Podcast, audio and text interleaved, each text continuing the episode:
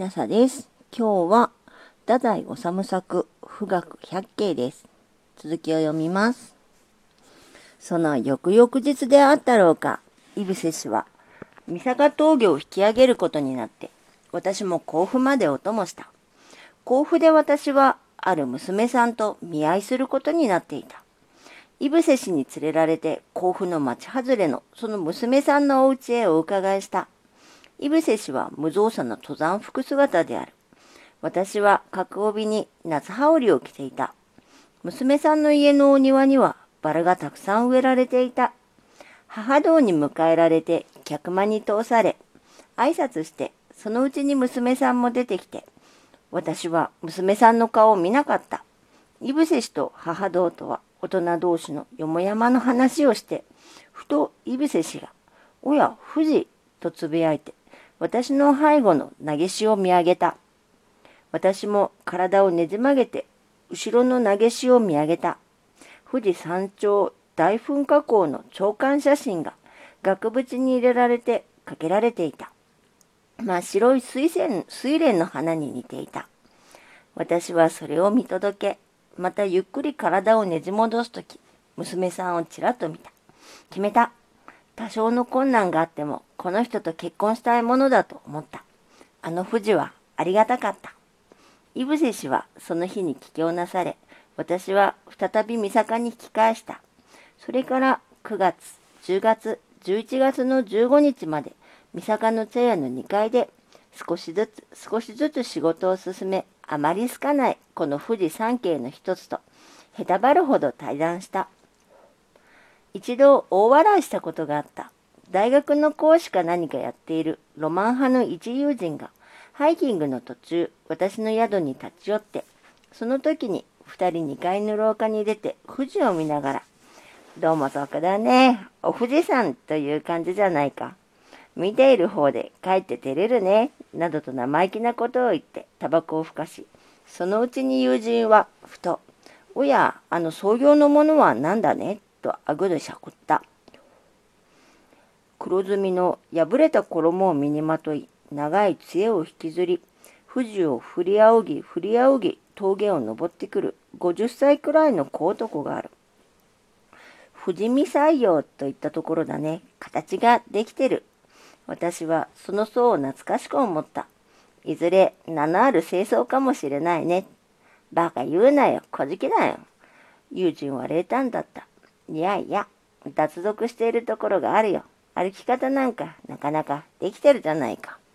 昔、農院法師がこの峠で富士を褒めた歌を作ったそうだが、私が言っているうちに友人は笑い出した。おい、見たまえ、できてないよ。農院法師は、茶店の八という飼い犬に吠えられて、終生老倍であった。そのありさまは嫌になるほどみっともなかった。ダメだね。やっぱり私はがっかりした。小じきの老媒はむしろ浅ましいほどに右往左往。ついには杖をかなぐり捨て取り乱し取り乱し今はかなわずと退散した。実にそれはできてなかった。富士も族なら奉仕も族だということになって今思い出してもバカバカしい。新田という25歳の温厚な青年が峠を登り降り切った学録の吉田という細長い町の郵便局に勤めていて、その人が郵便物によって私がここに来ていることを知ったと言って峠の茶屋を訪ねてきた。2階の私の部屋でしばらく話をして、ようやく慣れてきた頃、と新たは笑いながら、実はもう2、3人僕の仲間がありまして、みんなで一緒にお邪魔に上がるつもりだったのですが、いざとなると、どうも皆尻込みしまして、太宰さんはひどいデカダンで、それに性格破産者だと佐藤春夫先生の小説に書いてございましたし、まさかこんな真面目なちゃんとしたお方だとは思いませんでしたから、僕も無理に皆を連れてくるわけにはいきませんでした。今度は皆を連れてきます。構いませんでしょうか？それは構いませんけれど、私は苦笑していた。それでは君は必死の湯を振るって、君の仲間を代表して僕を偵察しに来たわけですね。消したいでした。新たは率直だった。昨べも佐藤先生のあの小説をもう一度繰り返し読んで、いろいろ覚悟を決めてきました。私は部屋のガラス戸越しに富士を見ていた。富士はのっそり黙って立っていた。偉いなと思った。いいね。富士はやっぱりいいとこあるね。よくやってるな。富士にはかなわないと思った。年々と動く自分の愛憎が恥ずかしく、富士はやっぱり偉いと思った。よくやってると思った。よくやっていますか？新たには私の言葉がおかしかったらしく、聡明に笑っていた。新たはそれからいろいろな青年を連れてきた。皆静かな人である。皆は私を先生と呼んだ。私は真面目にそれを受けた。私には誇るべき何もない。学問もない。才能もない。肉体汚れて心も貧しい。けれども苦悩だけはその先生たちに先生と言われて黙ってそれを受けていいくらいの苦悩は経てきた。たったそれだけ。わら一筋の自負である。けれども私はこの自負だけははっきり持っていたいと思っている。わがままなだだっこのように言われてきた私の裏の苦悩を一体幾人知っていたろう。新たと、それから田辺という短歌の上手な青年と、二人は伊伏氏の読者であって、その安心もあって、私はこの二人と一番仲良くなった。一度吉田に連れて行ってもらった。恐ろしく細長い町であった。学録の感じがあった。富士に日も風も遮られて、ひょろひょろに伸びた茎のようで、暗く薄ら寒い感じの町であった。道路に沿って清水が流れている。これは学録の町の特徴らしく、三島でもこんな具合に町中を清水がどんどん流れている。富士の雪が溶けて流れてくるのだ、とその地方の人たちが真面目に信じている。吉田の水は三島の水に比べると水量も不足だし汚い。水を眺めながら私は話した。モーパッサンの小説にどこかの霊場が貴公子のところへ毎晩川を泳いで会いに行ったと書いてあったが、着物はどうしたのだろうね。まさか裸ではなかろう。そうですね。青年たちも考えた。海水着じゃないでしょうか。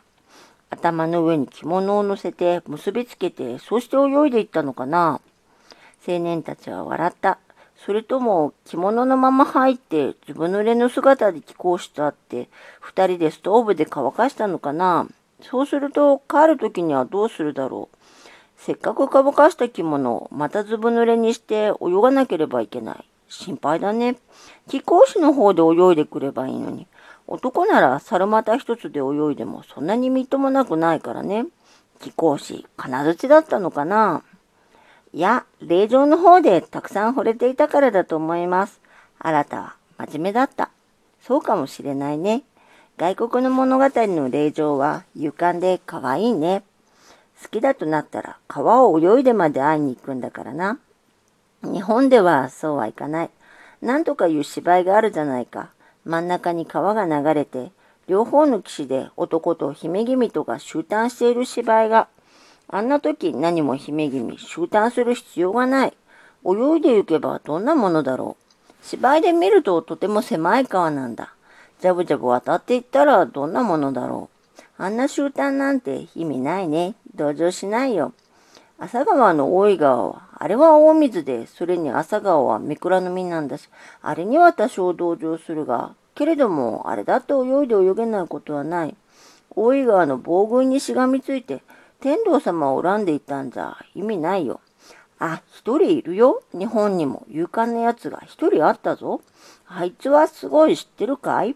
ありますか？青年たちも目を輝かせた。清姫、アンチンを追いかけて、日高川を泳いだ。泳ぎまくった。あいつはすごい。ものの本によると、清姫はあの時14だったんだってね。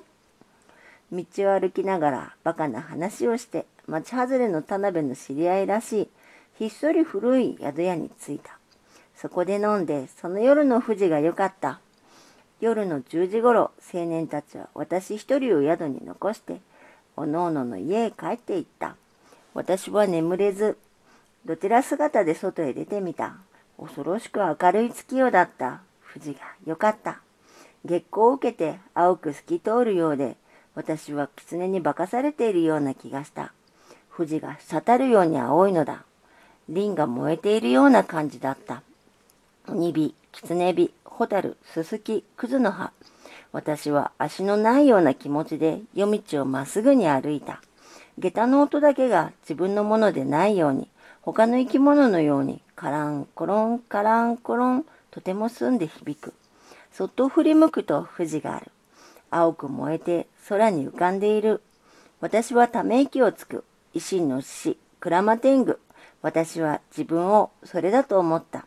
ちょっと気取って懐でして歩いた。ずいぶん自分がいい男のように思われた。ずいぶん歩いた。財布を落とした。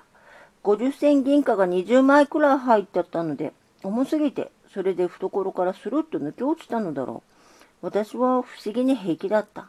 金がなかったら、三坂まで歩いて帰ればいい。そのまま歩いた。ふと今来た道をその通りにもう一度歩けば財布はあるということに気がついた。懐でのままブラブラ引き返した。